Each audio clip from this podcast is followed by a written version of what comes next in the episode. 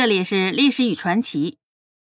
皇帝呀，属于被谋杀的高危人群。在中国有名有姓的四百多位皇帝当中，被确定死于非命的就有几十个之多。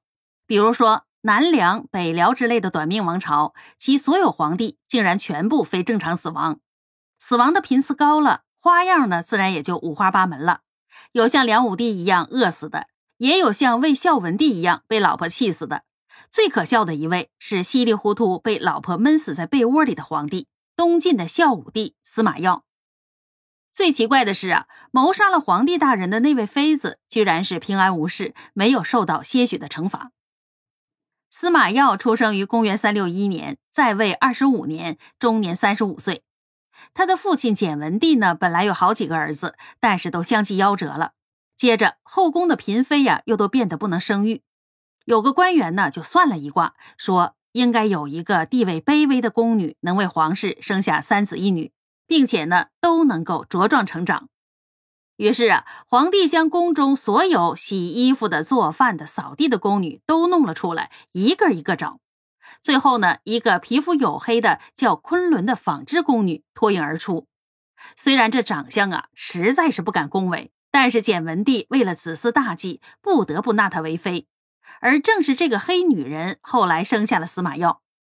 据黑女人，也就是后来的李太后说，她在临盆之前呢，做了一个梦，梦里有个仙人对她说：“你会生一个男孩，就以昌明为他的字吧。”司马曜一出生，天色即放明了，也应了昌明之意。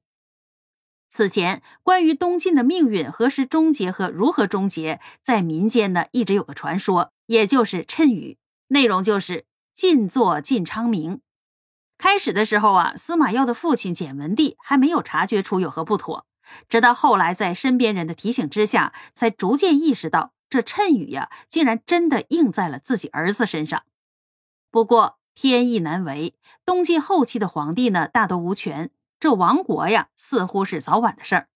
想明白了这一点，简文帝呢，只能是潸然泪下了几次，对儿子的命运呢，也就听之任之了。简文帝去世以后，十岁的司马曜继位了。别看他年纪小，对生死呢却并不看重。面对着父亲的死，他的表现呢非常的淡定。大臣们问他为什么不哭啊？他的答案呢令人震惊：人到最悲痛的时候才哭，照我看来是违背人之常情的。不过呀，看得透别人的生死的司马曜，竟然糊里糊涂的死于自己的一句戏言。那是公元三九六年十一月六日的夜晚，司马曜跟平时一样，与自己最为宠爱的妃子张贵人饮酒取乐。这位张贵人呢，被宠爱多年，整天与皇帝过着不知白天黑夜的日子。酒至微醺，司马曜望着身旁年轻貌美的宫娥侍婢，跟张贵人呢就开了句玩笑：“跟他们比，以你的年纪，早该被废了。”这句戏言不仅深深的刺伤了张贵人，也令他从心底里头感到害怕。不知从哪里来的胆量和决心，张贵人竟然在司马曜酒醉之后，命令宫女用被子将他活活的闷死了，干掉了皇帝老公。这张贵人呢也不紧张，第二天若无其事的对大家说：“皇帝大人昨晚于睡梦当中眼崩。”这司马曜啊，青春鼎盛，几个有野心的大臣巴不得他早死。张贵人这样扯淡的理由，居然是瞒天过海，被众人相信了。接着，司马曜的长子司马德宗顺理成章的当了皇帝。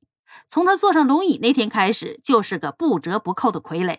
先是当司马道子，也就是司马曜的弟弟父子的傀儡，然后是当大臣桓温之子桓玄的傀儡，最后是当大臣刘裕的傀儡。